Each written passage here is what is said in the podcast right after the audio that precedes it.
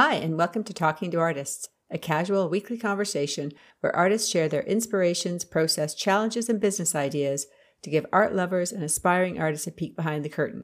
I'm Kate Taylor, full time Canadian artist, and your host today. Thanks so much for joining us.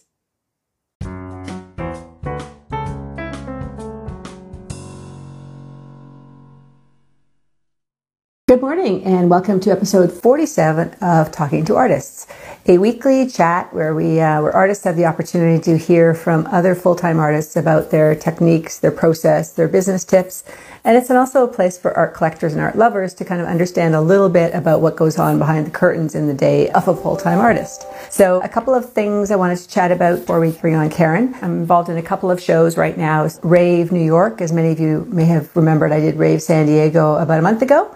Now it's Rave New York, which normally I would potentially be in New York, but obviously are not doing that. That's going to be live stream starting April the 22nd. So if you go on the link to my bio, you can find out there. They're going to do interviews. They're going to be interviewing artists as well as collectors and talk about how to build an art collection. So there's some really great stuff that's going to be there and all the pieces are going to be for sale on my website. Then I've got the uh, Square Foot show that is run by Julia Veenstra. I've got three of my pieces in that show this year from the series that you can see behind me. And so that is on April 21st. And again, link in my bio. Get there right at 8 o'clock when it opens because last year everything kind of got scooped up pretty quickly. So um, we're all hoping that that will be the same same case this year. And then the third one is I'm also involved in the Art Gallery of Hamilton show as well, which is also running on the 22nd. So if you go to that website, there's I think 62 artists, all different styles, uh, really great stuff. So it's kind of uh, lots of things to do if you're looking to brighten up your daytime. So today, super excited to talk to my art sister, Karen Taylor, who I first met actually at the very first show I ever did. She was so wonderful and supportive, and we've really been friends ever since. And I've really missed getting together with her and her husband uh, because of COVID. We haven't been able to get together. So looking forward to chatting, and I'm going to bring her right on. So I think she's going to be talking from her studio as well. So that would be cool. And here she comes. Hey, how are you? Great. How are you doing? Good, good. Well, it's been so long since I've seen you. I love your hair. One of my it's one of my own creations. yeah, me too. yeah, my uh, my sister said that she basically just took her hair and just like chopped the scissors on both sides. She's like, I was just getting so tired of it. well, it was really good this time. I didn't snip anything off my knuckles this time, which is like when you do the back of your hair, I kept like snipping bits off myself trying to do it. But when you can't use your husband to uh, to, to do that. Do you know what my husband Dave is a wonderful man. He's very capable in many ways, but he is never coming near my head with a pair of scissors. You know, you'd be surprised. Well, not scissors, but I had, uh, I was getting like this, you know, the mix of gray and dark and whatever at the top. So I bought one of those really bad frost and glow kits, you know, what you use when you're a teenager and you pull all the hair through the cap. Rob's really good at that. mm. It's amazing how your quality of standards get really low. I'm getting really good at beard topiary. So like they've got this like big beard, so I'm getting really good at the whole shaping. That's my new hobby. That's amazing. Uh, so I thought we'd basically start right at the beginning because I 1st mm-hmm. met you and I did my very first show, show, which was Riverdale Art Walk back I think in 2009. And because they used to do the show in alphabetical order, we were beside each other in pretty much every single show in the city, right? Because we used to in so many shows in Toronto. I think we were both coming up on 30 each, I think. Yeah, I know. Yeah, it's crazy. Which was I know, it, great. Yeah, it was good, but I just never knew where anything was, or, you know, you're promoting one, dropping off for another one. It's just, yeah, it chaos. Yeah, wouldn't you kind of just like love a little bit of that chaos now? or maybe not, but I would. a little bit. Yeah, yeah. I know it's funny because uh, we're all kind of hoping that maybe you know I think you're doing Cabbage Town as well, Cabbage Town, and some of the shows in summer probably won't happen, but maybe September. And I'm already getting a little bit stressed about like, I'm not even sure I remember how to do this anymore. yeah, and there's all, all, all, other sorts of things like I have to get like back of my head sorted out because people are going to be able to see that. So. yeah, exactly. Yeah, and I have to wear something other than paint clothes. I know. Does anything else fit? Um, no, no, let's not even go there. So yeah, so I just you know my memory too of that uh, that first show was, and I think what I wanted to talk to you a little bit about is really community. Uh, we'll talk about your art and stuff because I see your amazing piece behind you, and I love the colors. But at that first show too, like you know, I was really totally winging it. I'd never even been to an art show, never participated. When I applied, I only had seven paintings for the application and I needed seven paintings. So when I got in, I was terrified. And you were, uh, were so supportive and so helpful. And you probably don't even remember because you just do it naturally anyway. I just remember at the end of that first day, it's like, oh, thank God I was beside Karen. I remember my first show, it's exactly the same. The Riverdale Art Walk was my first. 2007. So that was, um, I'd only been doing it professionally for two years. Before that, I was a jeweler, so I'd done a whole bunch of jewellery shows. But doing art was different. It feels more personal than doing uh-huh. craft. I thought, oh, just this is going to be easy. I've done. I did a year as a London stall holder with my jewellery because that's those were the only places you could really, you know, show in, in London that you could easily get a spot. So I thought, oh, this is going to be easy. I walk into my first raw and it's like, oh, I have to. This is more personal this is really hard. Uh, it, it, I wasn't expecting this at all. So yeah, i had been through that for about two years when you turned up as my neighbor. So it was like, oh, come over here. Yeah, that was fun. yeah, and I think that the other thing that I had not had totally not anticipated, but has been so powerful in building my career as well, is actually the whole community that you meet within these Arto shows, the Artist Network, you know, even the ones I do, Redwood Media shows in the US, and you have this group of, of artists that are really supportive. And I think it's, you know, having come from an advertising industry, which is very competitive, it was just, it took me a while to kind of go, yeah, this is supportive and this is great. And people truly are trying to help other people succeed. And I think it's just, it's such a wonderful community to be in, but I think it also allows you to take risks because you know you have kind of a safety net, I guess. Yeah, you need someone you can ask those really awkward questions of you're scared to ask anyone else. But I mean, what we do is we sit in a cupboard and paint. That's what we do. yeah. We colleagues in the same way, especially if you're like working in a you know a private studio or like you know at home. You just don't have people around you. You don't have colleagues. I mean, I used I came from like a business background where I had people around me and before that, I was, I was a scientist. So, you know, you're in a lab, you have, you have colleagues, you have people to bounce stuff off of. So, yeah, I'm very, I think it's very important to find your tribe. Yes, you know, that's, a, that's a good phrase. Yeah. Yeah, you know, um, which I think picks up a few people along the way. Yeah.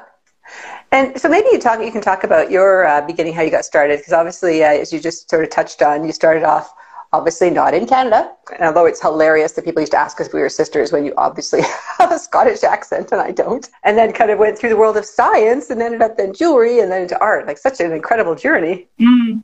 I'd, I'd always wanted to be an artist, but it's harder in Britain. It's it's harder. Like it's if you think about here where you have the upscale Yorkville galleries with no prices or anything, and they're very exclusive. And that's kind of the scene in Britain when I was looking to pick a career, that was that was it. There was no um, art in cafes, no outdoor shows. That's that's I think that's changing now. But back then there was there was really nothing, and it was almost impossible to get into art school because the pricing structure was deregulated. So it was they could bring in um, foreign students for ten times the price, and there was no limit to how many of those you could bring in. So as local people couldn't. It was really difficult to get in, and also I thought I knew better than my art teacher what should go in my portfolio because apparently you can tell me, you can give me good advice and I'll really take it, you know. yeah, well, that's all of us. you yeah. have to be a bit delusional to be an artist, I think. 18 years old. So yeah, I, I, I, didn't get in. So I thought, okay, I'll definitely I'll be a scientist because that's you know that's my my other calling. So I did that for years, and it was always in the back of my mind to do it. Um, moved to Canada 2004 and realized that every cafe has an artist in it. Every, you know, square has an art show. You can just pick up and be an artist, you know. It's, it's really easy here. Because there, I mean, even I remember no one had art on their walls in Britain. Everyone had posters, they prints. Because there's nowhere to really buy art. There was no real art community like there is So it was sort of, it sounds like it was sort of elitist. Like, you know, if you had art on your walls, it's because you were wealthy and you could afford something super expensive as opposed to just supporting a local artist yeah, or even you just knew where to go get it. I, mean, I had no idea. So yeah, I came to Canada. It's kind of like the Canadian dream here, rather than the American dream. It's like anyone can do anything. It's not about where you studied or you know what your past history is. It's just what are you doing right now. And I find that Canadians are re- really receptive to, you know, to the idea of going to a park or going to a cafe, seeing something on a wall somewhere, and just buying it because they like it. I really like that. Mm-hmm. And so, how did you make that transition then from scientist to artist? Or you just kind of went to school for it and decided it wasn't for you, or? Well, I, as I said, it was just something I'd always wanted to do. I was in a, um, I was working in this big financial company. I was like a project manager. Um, I worked in computing. I worked my way up to a project manager. And I did that for eight years, and I, I hated every minute of it. It mm. just wasn't a good fit. Unfortunately, I was good at it. And, and it's hard to give that up. That that's that's really hard. So I'd been playing around uh, making jewelry. I, I, was playing around as a, a wire sculptor for a while, and I got sick. I got chronic fatigue, and I was really I was flat on my back for two two years, around about the age of thirty. And I was on disability, and I just thought, oh, you know, this I'd never. I don't want to go back. I don't want to go back to this job. Part of the reason I'm sick is because I'm so stressed out doing something I hate. And Dave just said, don't go back. We thought hard, long and hard about what it was we wanted from life. And we thought, well, we've been in Edinburgh, we've been in Scotland for a long time. Maybe let's just go somewhere else and play for a while. Um, we can come back, we can live abroad, we can do we can do anything. So we decided let's just uproot everything, move to London. I was feeling a bit better by then, so I started making jewellery. I was in Camden Lock Market for a year every weekend. It was an absolute blast. I never want to do it again because it was so hard. It was really hard work. but, uh, I met so many interesting people. It was really, really great. And I feel like that was a step towards becoming self employed, becoming a artist. And the, the art thing just kind of came on from there when I found somewhere I could show my work when I moved to Toronto after five years in London, it just seemed like a natural thing to do. I didn't really question it or think too hard about it. I just applied for the Riverdale Art Walk, I got accepted, and that was it. That's a great story. And it's interesting because my guest next week is a Canadian artist who's transplanted to the UK. So mm. it'll be quite interesting to kind of hear her opposite story from you.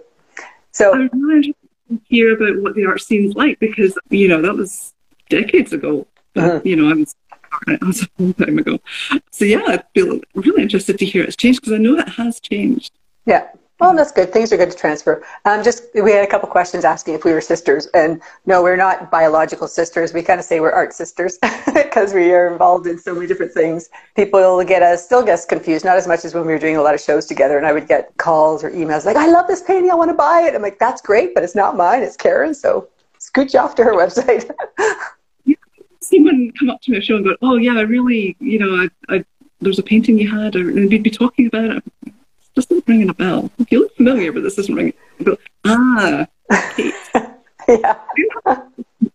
Which is really interesting. Yeah. Hey, your sound is kind of going in and out, so I'm not sure. Um, so is you. Oh, is yeah. it okay? So maybe it's the uh, might just be my crappy Wi-Fi then. Probably is. Okay. You're at the cool. yeah. Okay, so and then um, one of the other things that happened, just kind of working a little bit in chrono- chronology, is that you were also the uh, the kind of the founder of uh, Color Shift and Solid Color. So Solid Color was an abstract art collective that myself and Lisa are now involved in. Um, and then Color Shift was much bar- larger. Do you want to talk about maybe your kind of inspiration and why you chose to do that and what the mm-hmm. thought was?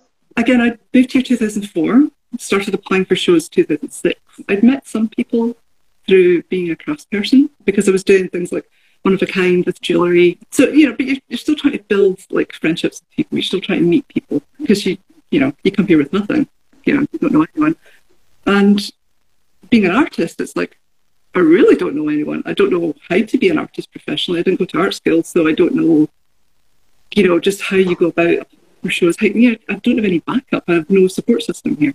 So I joined the Artist Network, and that like helped me. That set me up for doing shows. There's a lot of great help there, and it's a great place to go if you're you're starting out as an artist. It's a, it's got a lot of really good resources. But I realised that there weren't a lot of abstract artists out there, and I didn't know if that's just because I was new to the country and didn't know them, or there were a lot of the calls at that time would actually say on them, "No abstract, please." So I thought, really.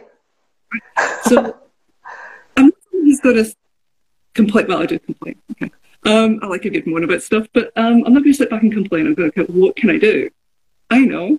I'll start up an art group. And also, it was around about the time of, I don't know if you remember the DK group.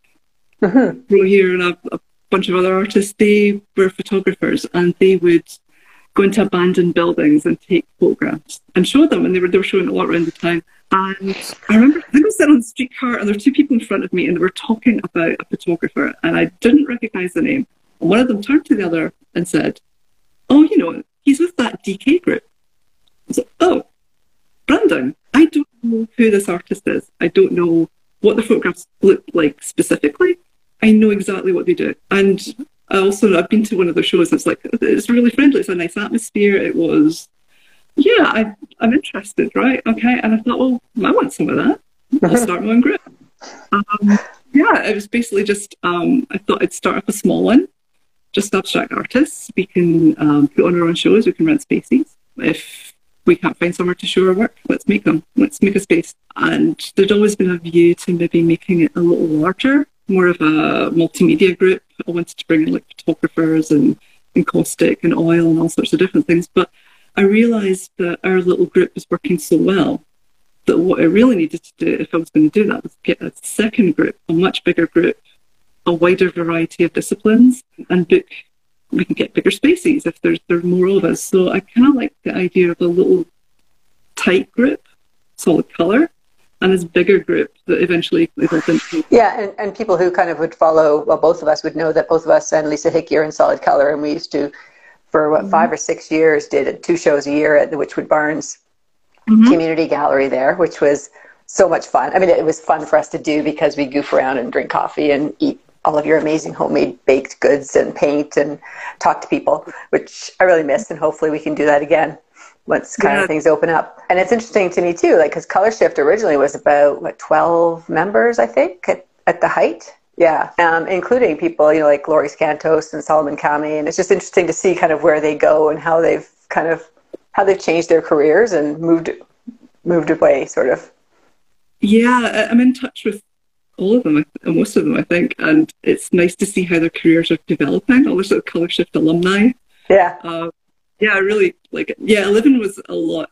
It was a lot of work. But that's the thing because I was doing almost all the shows. We were doing for a year at one like to begin with. Yeah, it was a lot. I remember kind of yeah between the shows we were doing with uh, group shows and Solid Color and Color Shift. It's kind of like almost every weekend we were doing a show, yeah. and I was still working. I still was running, running my ad agency that time too.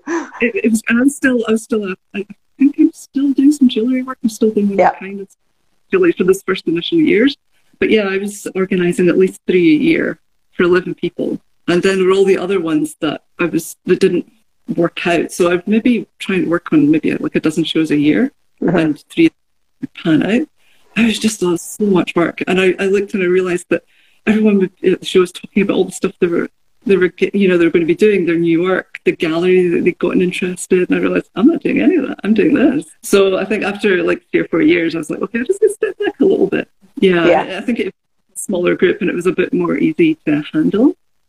Well, I think that that can be a challenge too, because I mean, truly, it is like herding cats to try and get our artists to kind of do the same thing, especially because a lot of them haven't come up through that corporate training where you kind of have a, bit of an understanding of okay there's a flow chart there's a business plan there's a you know a to-do list that has to be done. Um, so i think that's kind of a challenge. And i think that it's you do have to be careful. I was talking to my husband about this this morning like these some of these initiatives that you move forward on that are kind of really fun and you do them for reasons that sometimes feed your soul or feed other things within you. But sometimes they take on a life of their own and you have to start to kind of think about okay so why am I doing this? And is there still the same reasons I had at the beginning, or have I got everything out of that? Like now I've got my friendships, whether or not I show with them or not.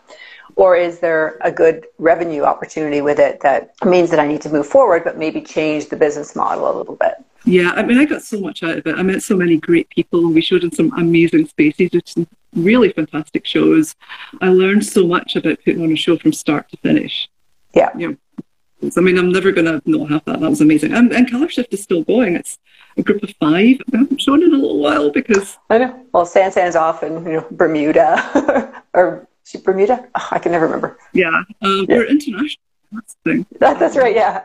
And you know, Mike Mike Smalley's got his studio he's working through, yeah, and then it's still Karen Lisa and I and Helen, yeah. I guess. Yeah. Yeah. Six, yeah. So yeah, it'll be fun to actually resurrect that. And I think the other thought too is, um, which I think we were actually just starting to get to the point where we are talking about potentially doing things like Art Basel Miami and stuff is going down as a collective. So one of the reasons yeah. we did all of those shows was to build a show history. So you could kind of say, yes, this hasn't just been put together for an application for this show.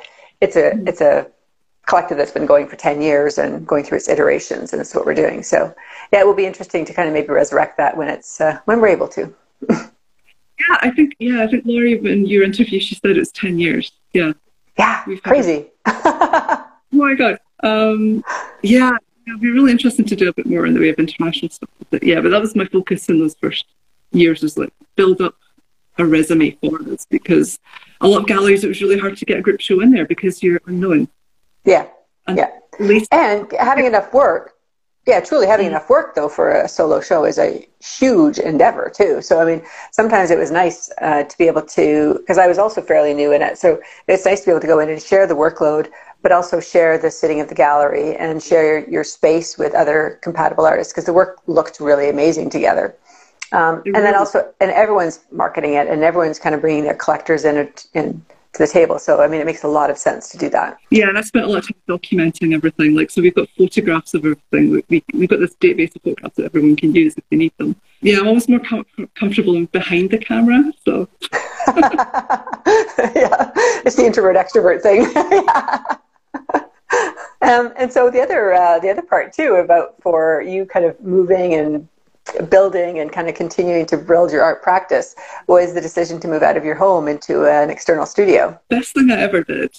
Um, I'm not going to say I should have done it sooner because everything about this is perfect. The people I share it with, the space, the venue, the everything about it is exactly what I would have wanted. So it, it I feel it's worked out well in the end. But yeah, the, my work has changed so much in the two years I've been here. It's been amazing yeah, so I could say, yeah, I should have done it sooner, but yeah, I did it now and it worked. And so, what kind of advice would you give to artists that are just kind of considering moving moving out of their home into like a shared space? It's hard because I've I've been so lucky with this, and it's my only experience of doing this. So, I'd say just try it, try it. Maybe it won't be perfect first time, but maybe you know uh, you have to do it maybe once just to see what it is you need from the space as well. Um, because all studios are different. I mean, everyone I've spoken to about their studio, some people like it because there's lots of interaction. Some people like the studio because there's no interaction. Yeah, and I think I think that because I mean, yeah, through your conversations too, like because I had been on the fence as well. We've been talking about it for actually a couple of years, haven't we? About like when is it time to move out and have an external space? And so you made that move, and it almost just just after that, I kind of made the move to do art alchemy. And um, yeah, I think that it, it is really important to, as an artist, think about what do you want out of that space, and how do you want to structure it, and what are you looking to get out of it, versus the the romance of just having the physical space.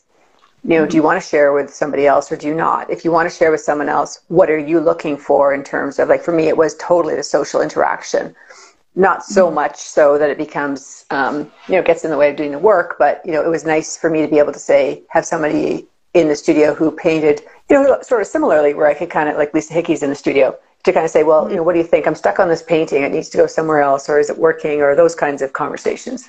Yeah it's i got it completely wrong about what i wanted. I always wanted a studio but i always thought it would be just me I'm socially awkward enough as it is. I don't, you know, the idea of like, you know, being around other people with art and, you know, I, I feel really self conscious. I thought, oh no, I, I, really need a little room I can hide away in and, and paint.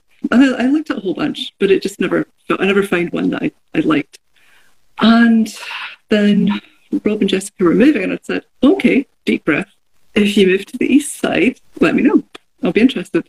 And I moved in and I was terrified of moving in we laugh about this now, but I was terrified about moving. You know, I'd never really shared a space and painted with other people, apart from our demos at uh, Wychwood yeah, Barns. But that's that's fun stuff anyway. It's not really serious. Yeah. Yeah, and I thought, oh, what if we don't get one? Because we're friends. But I thought, oh, what, you know, you start working with friends, it can be awkward. Oh God, you know, is this going to work out? I really hope it does. It's a great space, and it's what I needed. I needed to be around people and paint. I didn't. I didn't realize that. Rob and I are here sort of nine to five every day normally in normal times. Um, and we talk constantly about what it is we do. And Jessica comes in now and again because she's on a different schedule because she's out shooting photographs and then editing them. And then she'll come in. So she won't do the nine to five. She'll work like all through the day into the night and she'll do that for bursts. And then we'll see her again for a couple of weeks. So it's very different. It's great when all three of us are in at the same time. It's really amazing. Um, but normally it's just me and Rob. And I didn't think I'd want to talk about my work. I hate talking about. I hate doing that. Like, why am I doing this? You know, what am I thinking about? I hate doing that. I really do. I, I, I really clench up and clam up when I'm doing that. But it's so natural in here because um, there's just a, a, little back and forth that one of us will be stuck and be like, well, what is it you were trying to do? And we ask each other questions. It's been amazing. It really has been a huge change to my work. It's been uh-huh. really, really yeah. Well, but obviously too, you know, I think that you're right, and there's a there's a difference between I get along really well with this person when I go and see them at an art show or at the artist project, and I talk to them for 20, 20 minutes, versus really bringing them into your personal space, right? Which is what happens when you share a studio, right? And I'm sure it takes a while for that trust level to build too, where you kind of feel that you can be vulnerable and know that um, that they understand and that there's going to be the ability to have a really deep conversation about it. Yeah. Yeah. I mean, I have to say, I um, you know, Art Alchemy has normally has six artists, so it's a bit bigger because the space that we found. I was also really struggling with trying to find a space that was not going to be downtown because I don't live downtown, and I knew that it's like, am I going to get in the car on a winter day and drive a half an hour to 40 minutes to go to the studio? No, I'm not. I'm going to work at home, right? So I had to have something close, which meant that it was. Uh, unfortunately kind of a, an expensive area of town. Mm-hmm. But it's been great for us too. And I love the fact of being able to host our own shows like the Pie Art Squared and do openings. Well, obviously not now, but normally to do openings and to kind of really share what work we're doing or kind of how we're moving the work forward and also just different shows and things like that that are happening, which is really great. And right now, because of COVID, of course, it's very, very restricted. So I miss going in. Cottage Studio is amazing it's beautifully inspiring. It's great to be here, but you do miss that bouncing back and forth with different artists. Yeah, I don't think I could go back now. I don't think I could go back to working from home. I'm only in here three days a week, but you know, three days is that's good. It, it makes a big difference. Because um, of course now everything's online. Um, all the shows are online. I need two days a week at home just to do all the admin and keep on top of everything. I know that takes forever, huh? Okay, so you were talking about how uh, being in the studio has really changed your work, and uh, you know, I know you work in a number of different collections with the birch trees and the bold type and uh, reflections, and maybe you can talk a little bit about what you're doing behind you because it's so dynamic and exciting. Uh, this one is it's brand new collection, brand new series um, called Bold Type. I've had a fascination with fonts for as long as I can remember, and I've been wanting to do a series to do with fonts since I even since I you know went professional in 2006. So, but it's just never worked. It's always looked a little cheesy or kind of bolted on, and I, and I could never really work it out. Um, and then this summer, it just it just happened. It just all I could see it. I could see it in my head. Um, and I put the first one down on canvas, thinking, uh, you know, these it's going to take me a couple of goes to get this right, and it was like it worked straight away. So, so yeah, quite happy with this one. Yeah, because I, I grew up in Glasgow, and we have our own font in Glasgow. Really? So always aware fonts can be different, and that you can do things with them. You can be playful with them. You can use them to set tone. I come from the same town as Charles Rennie Mackintosh, the artist, architect, designer. I don't know if he's big over here, but he was a huge influence on uh, Frank Lloyd Wright massive influence. He is to Glasgow what Gaudi is to Barcelona, but um, he has this typeface.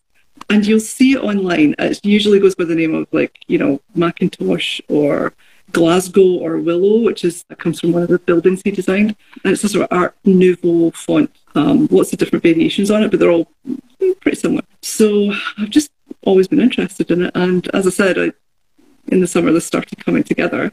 And is that the Glaswegian font? Uh, it's a mixture of different ones. Uh, this one is actually, I'll swing it round so you can see. So this one. Look at called, that. I know. It's the first 4 by 4, the 40 by, uh, 48 by 48 that I've painted in a long time because I used to, it used to be my go to size when I was doing, it was like a water reflection series. I don't know if you remember yeah. that one. I re- totally remember. And they were always huge. Yeah, um, so I've, I've been painting a lot smaller because I've been working on different series. But yeah, this is my first one in a while. And it's based on a lyric from a Bowie song, um, Rebel Rebel. We like dancing and we look divine. It's always, it's favourite lyric from being a tiny little thing. I used to sit in my sister's bedroom and we listened to records. I don't think she really wanted me to be there because uh, I'm eight years younger and I'm like the annoying little sister. But so listen to records, and this is one of my favorites. So, and I love the colors. I have to say, like they're just so vibrant without being kind of chaotic or overwhelming. Like you've just got such a beautiful balance between the chartreuse greens and the cadmium yellows and the oranges and the pink, hot pinks. It's just gorgeous. Mm. Well, it's from some glam era um, 70s British music, so I kind of wanted to get a little bit of that. Mm-hmm. Yeah, but um, that's cool. And so, how did that series come from the birch trees? Like the birch trees, I know you use photo transfers. Are you using transfers on this as well, or stenciling, or? This is just straight painting. They're all wow. they're all just straight acrylic on canvas. They're really great. I love them. Oh, I love your ampersand. Yeah, I really like that one. Actually, I did as a series, so there's three of them. There's a green one and a purple one as well. 70s yeah. colors. I want a real kick of 70s color. I'm not entirely sure where that's come from because it's not my favorite color scheme. But yeah, it was funny. That's why I was surprised to see it because normally your colors are a little bit more earthy um, than my color palette, and yet that one was like, oh, that's my color palette. That's so juicy. Well, so I've been painting trees now for a couple of years. There's a lot of green. Yeah. And I was like, oh, I'm itching to do some stuff with some other colours. So now suddenly everything's pink and peach and yellow.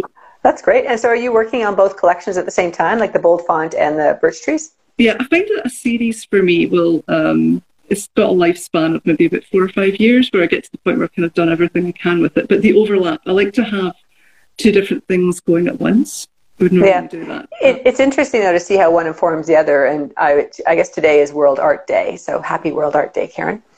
I didn't know that till I read it in something this morning. So I kind of, uh, for my World Art Day Instagram post, I kind of went through back through all the pieces I had, starting right back from 2009, and when you kind of see them all together like that, you really start to see, oh yeah, there's pieces I was doing in 2010 that are informing my Unity series. And there's things I was doing five years, seven years ago that are kind of informing this new series. And even though you kind of somehow think it's brand new that you've never done before, you kind of realize you've been working towards it for years. It's kind of interesting. Well, what I find with this one is because it's a bit more precise, my birch trees have gotten much more loose. Really? I don't know if you noticed that in the, the two that I submitted to the Pi Art Square show that you yeah, had at the studio. Yeah.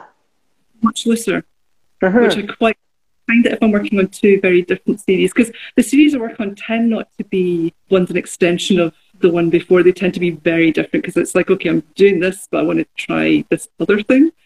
Um, so they're very, very different. And I find that um, if one's um, a more precise, tighter thing, it'll make the other one looser and it helps tighten up the other work. So it's nice to have the the two different things on my easel at once. And do you find it hard to get? That must be a completely different mindset. do you find it hard to get into that mindset of one or the other? I think I find it easy to switch between them, but they are they are very different. It's a very different mindset. Hmm. Yeah, yeah, because I because I find it hard. Like when I have to do, um, or when I'm doing some of my Unity series, which is much more precise. Like you have to be much more straight line and much more controlled, and it's much less just intuitive erratic. rather stuff is. I, I, find it takes me a while to get myself into that headspace. And then once I'm in it, I love it and I tend to do a whack of them and then I kind of move on to something else. But I can't flip back and forth like that. I think it's actually it's the opposite for me. Um, I almost have to. I did this thing when I went for a job interview for the project manager job I had, and you had to do this test. It was like a logic test, and it wasn't about whether you got the questions right or wrong. It was about your working, which you had to show that was my manager afterwards. He said the reason he hired me out of the people who got picked was that I came out as being left and right brained, which he thought would be really interesting to work with. And I was like, oh, well, that explains a lot. Okay. um, means is I like to work with big concept things and I like to work with small details. The bit in the middle, you know, it's fine, but I like both.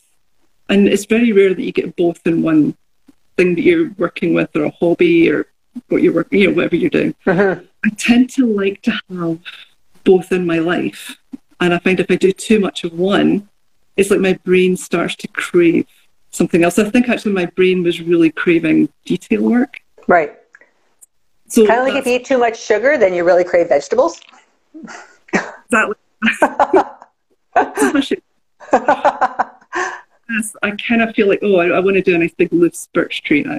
And so, where are you? Do you have uh, any shows planned that those are going to be available for viewing in real life? Hopefully, finger crossed. Yeah. See, I've got the Artist Network shows coming up, so I'm doing. Let's see, I'm doing the Raw, but I'm also, which is going to be online, I think. But also in August, we're doing the second Riverdale Art Walk, and then there's the Don Mills show in September, uh-huh. and I'm in.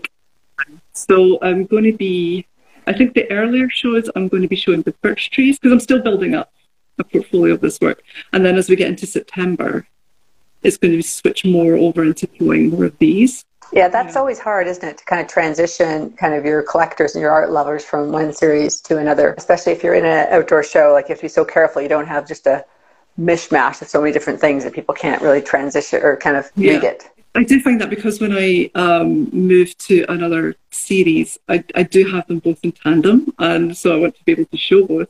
But they're always so different, so it does look a bit chaotic in your booth, and it's really hard to make it look like it all fits together. Yeah, um, that can be, that can be a challenge. Yeah, yeah, because I find too, I I um I had one show where I had my Unity on one side, and I still had some color field on one side, and I had my energy and motion at the front and I really liked it because for me, I kind of thought, you know, like I'm showing all the work that I love. I'm showing the strongest pieces of all those collections. And there's a definitely for me, there's a color palette that runs through them all. But it was probably one of my worst years at the arts project in terms of selling. And I think it was because people had a hard time pinning down what is it you're committing to and what is the series that you're actually doing. It's yeah, it's kind of an interesting way to transition that. Yeah, it is hard. I mean, the last transition I did was between the water reflections series I did and the when I moved into doing the birch trees, and I thought, oh, great idea when I did the Riverdale art walk. What I did is I had a big black line along the middle of my. T- I don't know if you remember this. Yeah, yeah. I had actually no, it was the Don Mills show. That's what it was. And I had all the water stuff below the horizon, and I had the trees above the horizon, and I had a little blurb next to each to say, you know, above the horizon, this is, you know, what each series was about. And in my head, it looked like a, it was great when I put it all in the tent. It was a hot mess. Um, because I wanted to show oh a ton of stuff from each series. It was a way overhung. Yeah, well, um, that is so hard, isn't it? It's kind of, wasn't that Chanel, Coco Chanel? She used to say, "Get yourself dressed and take off two pieces of jewelry." I almost feel like I need to apply that sometimes at the art shows because you're so excited about the new work, and you don't want to risk, you know, missing something out. But it's so, you know, you need to pull those pieces back. Yeah, so ever since that show, I've been a lot more minimal in what I put in a booth, give a bit more space to things. I think I had to be that terrible before I really learned the lesson. Yeah, me too, obviously. I guess neither of us really learn by people telling us stuff. You have to just do it and learn from yourself. and are you still uh, are you still doing jewelry? Or are you kind of giving up the jewelry? Um, I'm, I don't make anymore because arthritic hands. I tried, I made a gift for someone just a year or two years ago and it just about crippled my, my hands. So I'm not able to do it anymore. I have, I actually have a ton of jewelry left over from like when I finished because I think when I, I decided to stop, um, you know, you, you know, I, I, didn't do one last show. I, I decided um, sort of in between shows, it's like, no, I'm, kind of, I'm kind of done. So I still have a lot of stock. So one of the things I'm spending time doing two days a week at the moment is getting all that online to be shoppable because I've never had shoppable websites before because I've always been able to go to shows. Right. It hasn't. Yeah, that's one thing COVID has certainly done for artists, isn't it? Like it's forced us to look for that, you know, other source of revenue by putting things online. And it's not been a bad thing, but oh, it's a lot of work. You know, I know. because I have a, I've redesigned my whole um, art website, but then I've gone back and I've said, okay, right, I need to do something about all this jewelry I've had sitting around for the last decade. I've not done anything about, you know, um, maybe it's time. Uh-huh. So uh, trying to get everything online has been a momentous task, but a, a, good one, a worthwhile one, and it's one I, you know, I get to keep the benefits of going forward. Yeah, for sure. So I have a weird question for you then, because um, I was when I was doing the uh, like obviously when I do these talking to artists and I do a bit of a bio of the artist, but you have no bio on your website. You've got no information about you at all or your inspiration. Was that intentional? Like, were you looking to do a different kind of a different way of talking to your collectors about your work, or? I think there might be one in there, but it's not. Well, okay, when I read, um, not all the bits from the old website went onto the new one, so there is one lurking around. It's just not actually been floating free somewhere. It's not been attached to the website, so I'll need to remedy. okay. I had to take it from your LinkedIn profile just to let you know. but I, I, spent a lot of time um, when I was doing it, because the way I grouped things, I wanted to group them in a way that I could have some blurb about each little series within what I'm doing uh, that talks about what the inspiration was, the story behind, you know, the paintings, because I'm not there to talk to people when they uh-huh. see it anymore, you know. But yeah, the actual overarching blurb about who I am. well, no, the only reason I ask is because I'm in the middle of revamping my website too, because I realized, you know, I put it together, what, 10, 12 years ago, and fundamentally the homepage and the bio hasn't really changed in terms of what the messaging is. I mean, the, the artist statement changes, but not dramatically. And so I was sort of doing all this reading about how to kind of really energize your homepage. And so that's why I was asking the question questions. I thought, well, maybe that's kind of just what people are doing now, where it's kind of like let the work stand on its own. But women of mystery. exactly. you want to find out about me? You got to come to my show. yeah, it's just an on my part. okay. Well, I'm not going to put you on the spot anymore. Sorry, I didn't mean to do that. when the thing is, when you you have a when you've been doing this for a long time, you've had a website for a long time. You almost don't notice how clunky it gets. You just keep bolting bits on. It becomes like Frankenstein's website. You know, it's like just keep adding bits, and it's got you know bits from different eras yeah. that have been shoehorned in, and to actually take it and say, no, let's start from scratch again. What do I want it to look like? And that's the first time I think I've truly done that. Properly sat down and thought, okay, what do I need this to do? Because it now has to do a different job. It's yeah. not just to show you have to, but it's like, okay, this is maybe the only place you can come and actually see my work now and, and buy it. But I think it's also, it used to be truly kind of brochureware. I mean, you know, the reality is, is you, it was brochureware. People read it and they don't really engage. Whereas now it becomes much more engaging. And I even had because uh, I'm I'm in the process of reworking my website, and I really need to kind of just step back and say I'm going to take two weeks and write the whole thing and map it all out, which I haven't done. But one of the things I did do is I added a video about my process because that was recommended to do. And when I was talking to just yesterday, she was uh, looking at doing a commission and she said she showed her husband the video and for him that made him comfortable to move forward to do the commission. So you're like, well, I guess it does work. I guess I need to do more of that because people engage differently now with a website than they used to, right? Yeah, and, and also there's not everyone goes to websites. A lot of people just want to see what you're doing on Instagram. Yeah, yeah. Which, of course, the other part, yeah. right? You manage your Instagram and your Facebook and your Pinterest and your Twitter and your, you know, LinkedIn, your website. It's like, oh my God, I need an assistant.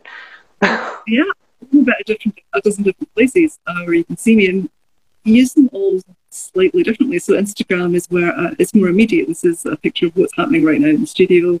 Here's a video of how it's happening. Whereas the website's got so much information on it already. I feel that you know how much more can I add to the website yeah. Too much for like overwhelming. Some, you know, when you you log in. Yeah.